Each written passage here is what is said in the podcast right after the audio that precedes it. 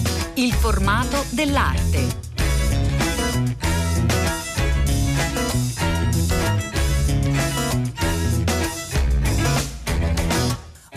Buongiorno, buongiorno a tutte le ascoltatrici e tutti gli ascoltatori da Elena del Drago, una puntata internazionale di A3 anche in questo difficile tempo di pandemia. Possiamo attraverso le parole spostarci a New York, anzi fuori New York, nell'Hudson Valley, dove si trova uno dei musei più interessanti eh, nella scena contemporanea, il magazzino Italian Art, eh, che ha appena inaugurato una mostra mostra molto ma molto interessante dedicata a Bochner, Mel Bochner, artista concettuale americano, Boetti e Fontana, un trio inedito che ci consente come sempre di riguardare ad artisti eh, cruciali come Fontana e Boetti da un'altra eh, prospettiva, grazie proprio alla curatela di questo eh, grande artista concettuale eh, come eh, Mel Bochner. Il risultato è eh, stufe- stupefacente, iniziamo a farcelo farcelo raccontare da Vittorio Calabrese che è con noi. Buongiorno,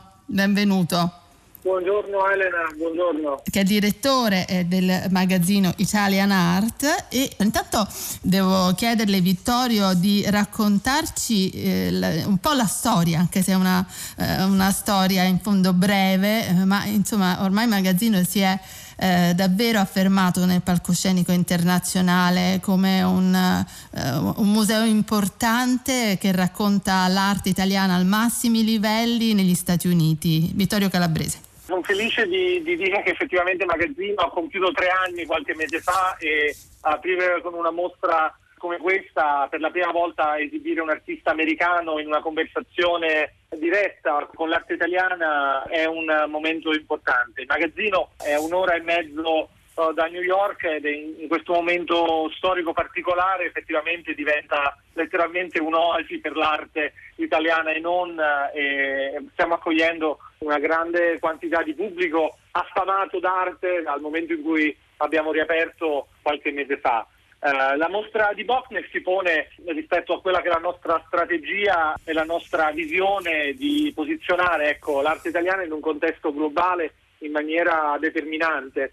Quest'anno infatti nella nostra programmazione abbiamo deciso di focalizzarci proprio effettivamente sulla globalità e sulla definizione del contesto dell'arte italiana uh, rispetto alle avanguardie diciamo, che hanno accompagnato uh, la generazione degli artisti dell'arte povera prima di tutto, ma che apre poi a quella che è la, l'eredità culturale di quelle precedenti come Fontana. Um, Mel uh, Bochner, uh, attraverso quello che è il supporto di Magazzino Italian Arte, è riuscito effettivamente a creare questo dialogo da un lato con un, un suo maestro come Fontana che ha visto per la prima volta fin da studente uh, a Pittsburgh in una mostra dove vede questo taglio uh, questo concetto spaziale blu, chiedendosi se effettivamente fosse stato un atto di vandalismo uh, e da lì poi effettivamente nei suoi viaggi uh, in Italia dagli anni 70 in poi pensiamo che comunque Mel Bochner ha avuto la sua prima mostra Sperone nel 70 eh, faceva parte di Parte Povera Conceptual Art, Land Art, proprio la mostra canonica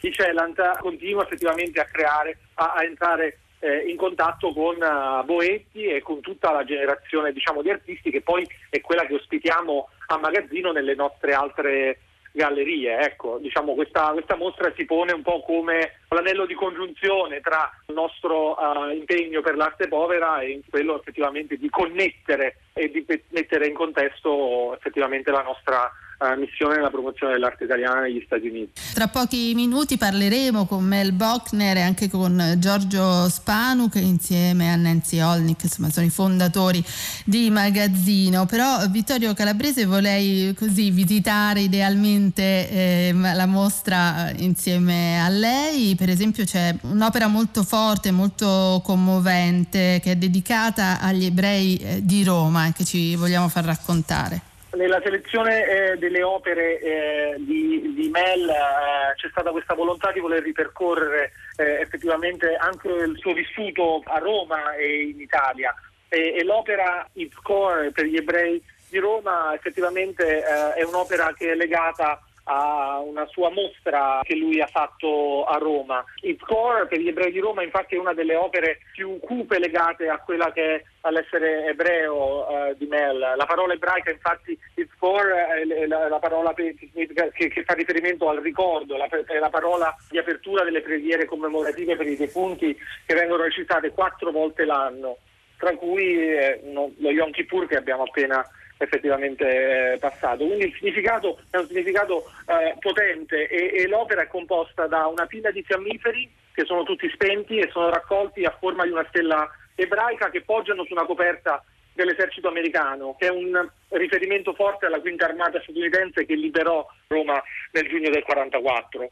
E insieme questi elementi visivi ricordano in maniera astratta proprio la dimensione della preghiera. Ogni fiammifero bruciato in qualche modo rappresenta una parola, una frase e ci chiede in qualche modo di, di, di ricordare tutti coloro che eh, la comunità ebraica purtroppo ha, ha, perduto. Mm. E l'utilizzo ovviamente di questi materiali in qualche modo impoveriti eh, è un cenno forte anche all'arte povera che Mel ha cercato effettivamente di, di creare all'interno di quella che è la mostra e l'allestimento che è in una delle nostre gallerie.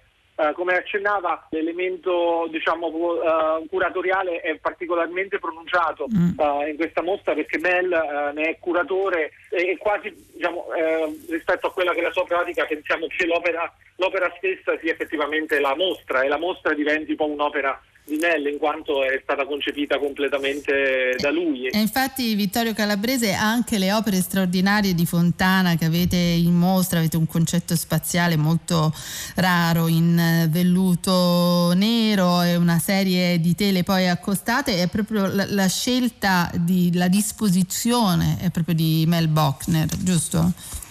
Apriamo la mostra effettivamente con un concetto spaziale della serie dei Quanta rosso mm. inedito negli Stati Uniti, che è un generosissimo prestito della Fondazione Fontana. Siamo felici di essere riusciti a, a, a presentare quello che è anche un Fontana meno scontato e quindi ovviamente avere i tagli e i concetti spaziali, ma effettivamente andare oltre. Siamo felici di aver, aver presentato anche Io sono un santo, eh, che rappresenta uno dei primissimi tagli, ma anche uno dei rarissimi esempi eh, in cui l'artista propone eh, il linguaggio e anche la, il suo lato ironico eh, allo, allo, spettatore. Eh, fino ad arrivare effettivamente a dei riferimenti eh, diretti anche rispetto a quella che è l'opera di Nell eh, come la meditazione sul teorema di Pitagora e quindi all'utilizzo del vetro di Murano e quindi delle pietre nell'opera di, di Fontana è quella che poi la sua esperienza nel scoprire questo gruppo di lavori nella sua nella sua esperienza in Italia. Grazie, grazie davvero molto a Vittorio Calabrese che ha iniziato a raccontarci grazie. Bochner, Boetti, Fontana al magazzino Italian Art fino all'11 gennaio.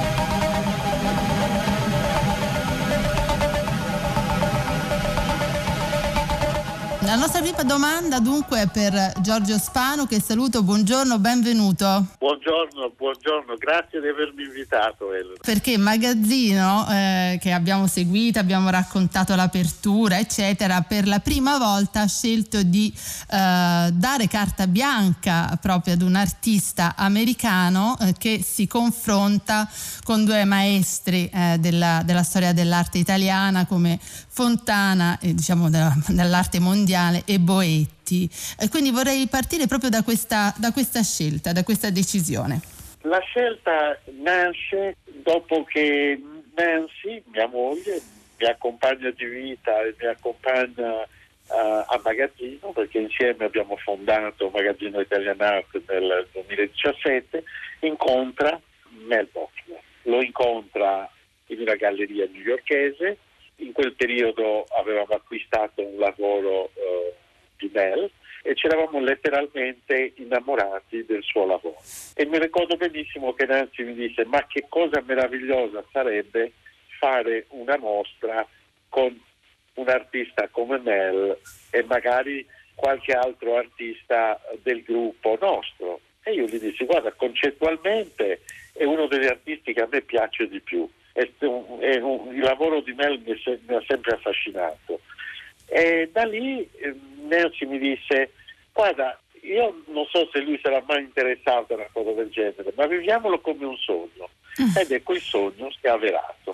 Eh, avete deciso insieme a Mel Bochner e Giorgio Spano di eh, farlo confrontare, dialogare, eh, conversare con eh, due importanti artisti anche nella vostra eh, collezione che in qualche modo però risuonavano particolarmente nel lavoro di Mel Bochner.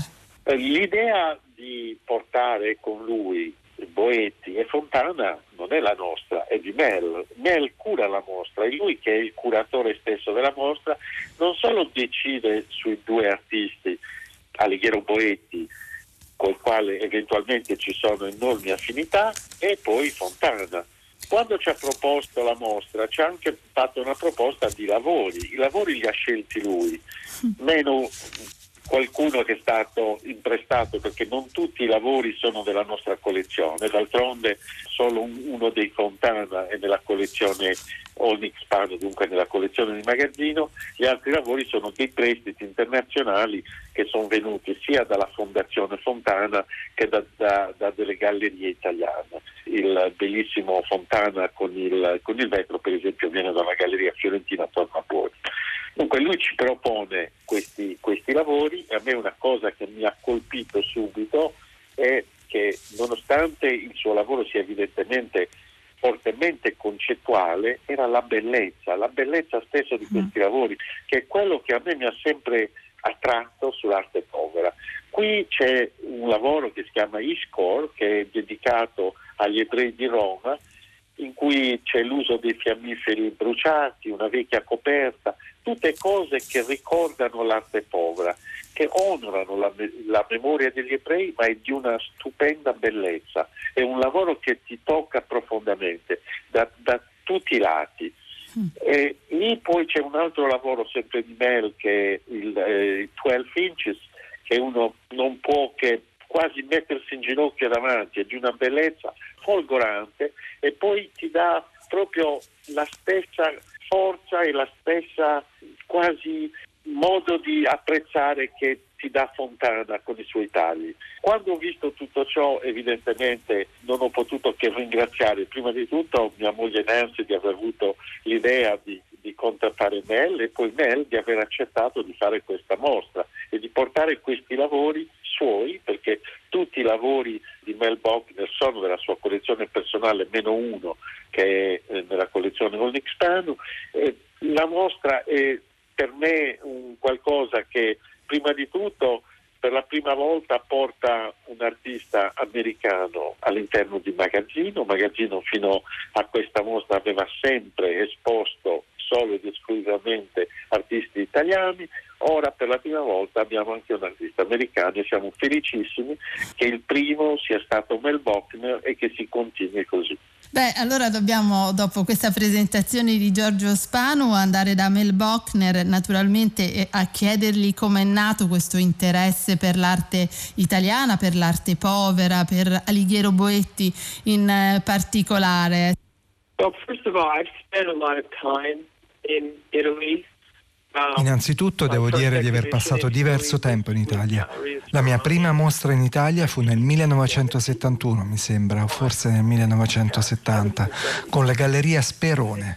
Ed è in quell'occasione che ho incontrato Boetti e altri artisti. Notai quanti artisti interessanti ci fossero in Italia. Dunque perché se ne dovevano importare dagli Stati Uniti? Ma Gianenzo Sperone mi invitò e dunque accettai ovviamente. Poi con Boetti diventammo amici. Non conoscevo ancora il suo lavoro, ma quando ho cominciato a conoscerlo mi sono accorto di come ci fossero delle similarità con il mio, sebbene provenissimo da due background completamente differenti. Credo di poter dire che condividessimo in particolare l'interesse per la materialità delle idee.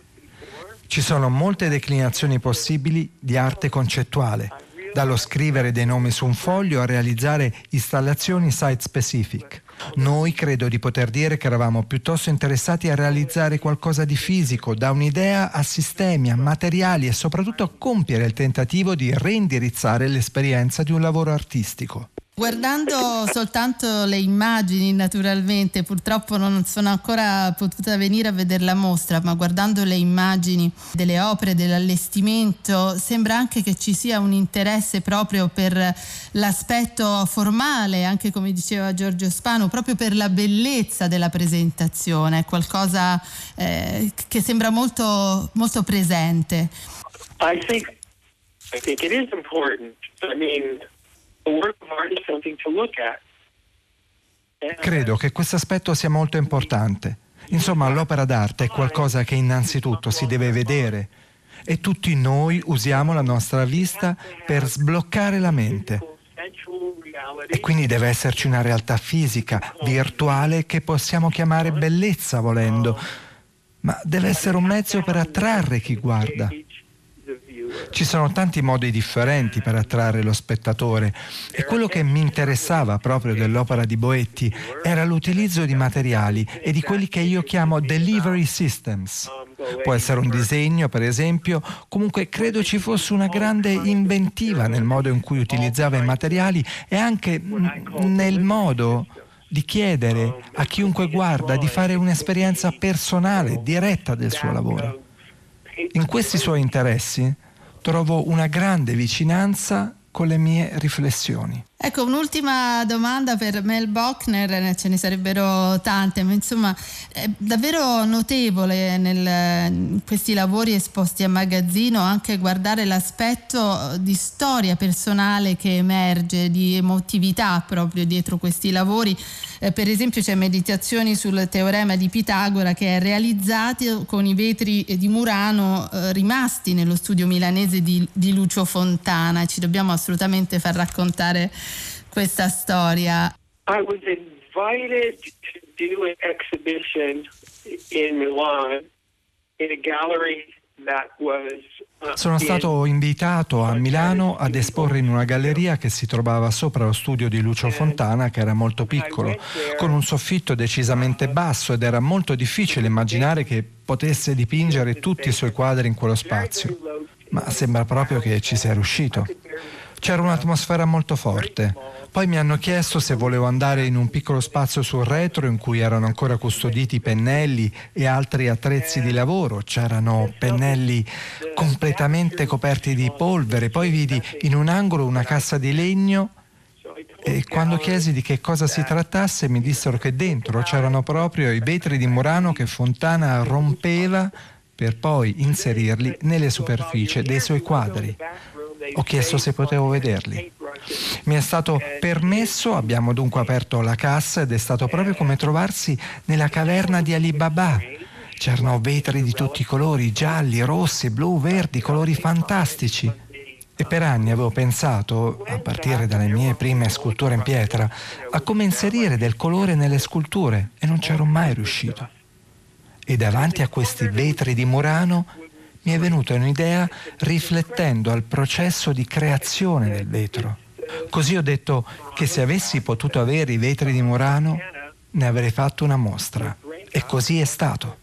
Beh, una bella storia decisamente, il risultato si può vedere a Magazzino eh, of Italian Art. Noi ringraziamo intanto moltissimo Giorgio Spano e Mel Bochner per essere stati con noi. Grazie, grazie grazie agli ascoltatori che seguono la storia di Magazzino e spero che possano anche venire un giorno a visitare il Magazzino Italianar una volta che questa pandemia è terminata. Auguro a tutti una buona giornata. Grazie, grazie. Pagine d'arte.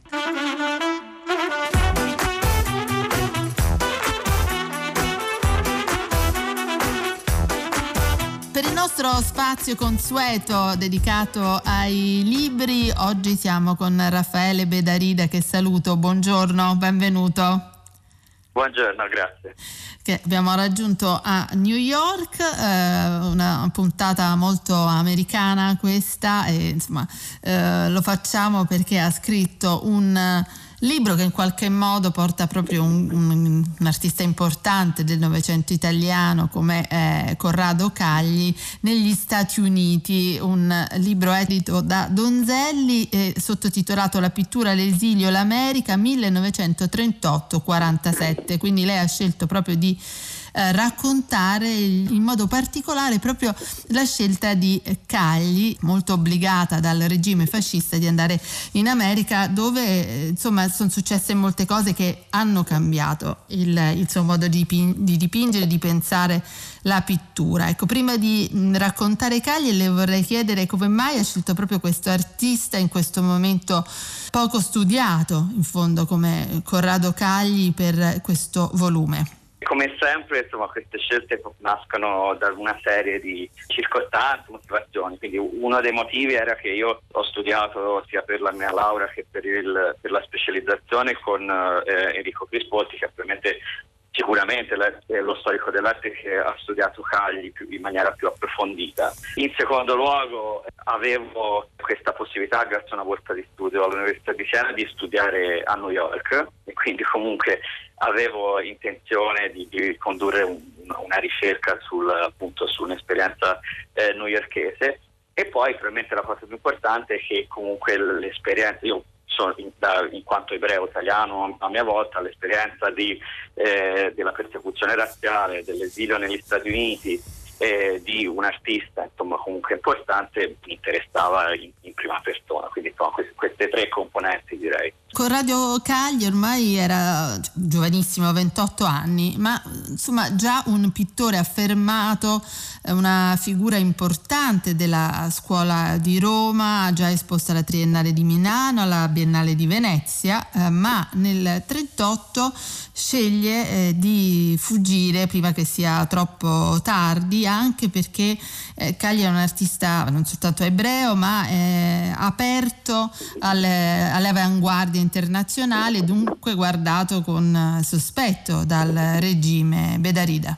Sì, sì, infatti Cagli ha una, una carriera prodigiosa e molto precoce, quindi insomma lui già dal 33 diventa una voce importante nel dibattito sul muralismo, ha una visibilità notevole anche per esempio nelle mostre promosse dallo stesso regime fascista eh, all'estero, quindi all'Expo di Parigi o alle mostre organizzate a New York nella seconda metà degli, degli anni 30, però poi con eh, il deteriorarsi della situazione della politica culturale fascista e con anche eh, l'aumento de, de, dell'antisemitismo e della xenofobia in Italia nella seconda metà degli anni 30 e proprio Cagli diventa il bersaglio principale della frangia più reazionaria e più di destra all'interno del partito fascista che lo individua proprio come il volto del, dell'internazionalismo, quello che veniva chiamato eh, l'arte degenerata, eh, ebraizzante e, e bolscevica.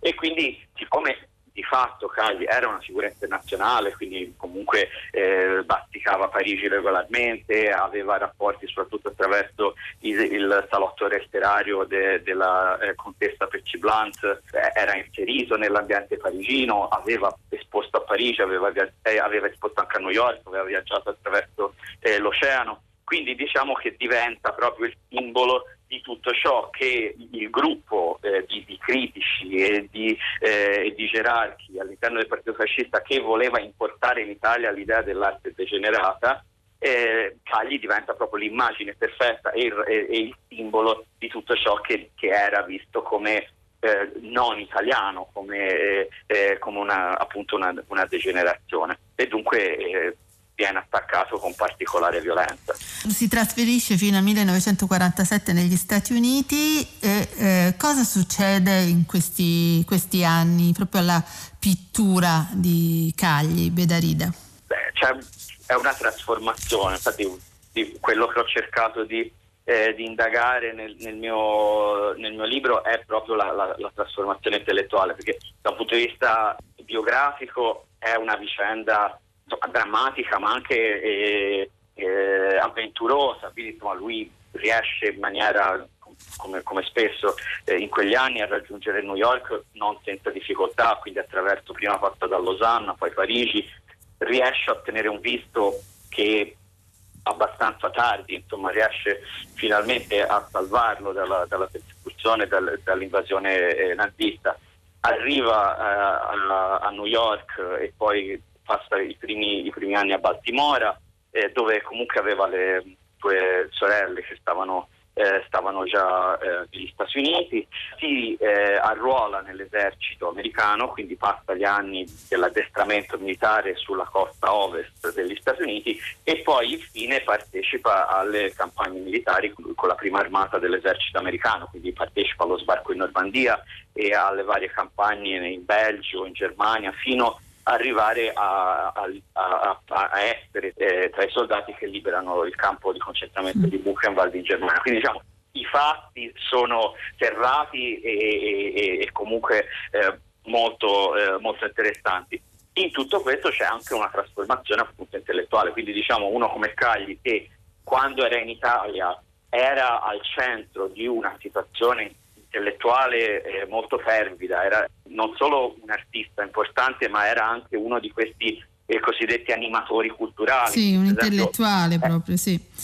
Era un intellettuale, era uno scrittore e era anche uno che, per esempio, per, c'era questa importante galleria, eh, si chiamava La Cometa, in cui Cagli non aveva il titolo ufficiale di direttore, mm. il, il, il, direttore era il poeta Libero del Libero, Libero, che era sì era amante di Cagli e quindi insieme eh, decidevano. E quindi nel, dalla corrispondenza che, che insomma, ho ricostruito nel mio libro si capisce come la programmazione culturale della Cometa venisse appunto decisa in conversazione tra i due e che comunque Cagli era quello che di fatto andava a visitare gli studi e poi scriveva dei libri ho visto questo, ho visto quest'altro, sarebbe interessante esporre. Quindi tutto questo per dire che Cagli aveva questo, questo, ruolo di attivismo culturale, di organizzatore e, e, aveva tutto un circolo di persone non solo nel campo dell'arte ma anche della musica, della, della, della letteratura, dell'architettura. Nel momento in cui va negli Stati Uniti si ritrova a comunque uno dover ricostruire quello che è un, un tessuto sociale e culturale che ovviamente per via dell'esilio mancava, ma anche ricostruire quella che è un'identità culturale. Comunque lui emerge negli anni 30 all'interno di una retorica di eh, identità italiana in eh sì. linea con anche l'ideologia fascista, quindi non, non, non, bisogna dimenticare che Cagli comunque fino a una buona parte del, degli anni 30 abbraccia un, un'idea di, di, di, di, rigenerazione nazionale eh, di tipo fascista e, e, promuove l'idea dell'artista come eh, figura pubblica, no? quindi l, l, il ruolo dell'artista è quello di dar voce e di creare una, una, la mitologia di una, di una nuova era, no? questa era una mm. delle sue tematiche. Nel momento in cui si trova escluso da quella stessa collettività, eh certo, lui, si deve reinventare, eh, reinventare proprio la sua identità di artista, di uomo, e questo si capisce benissimo Comple- da, dal, suo libro, dal suo libro. Grazie molto a Raffaele Bedarida. Allora ricordo Corrado Cagli, La pittura all'esilio l'America, 1938-1947. 7 Donzelli Editore. Grazie. Grazie.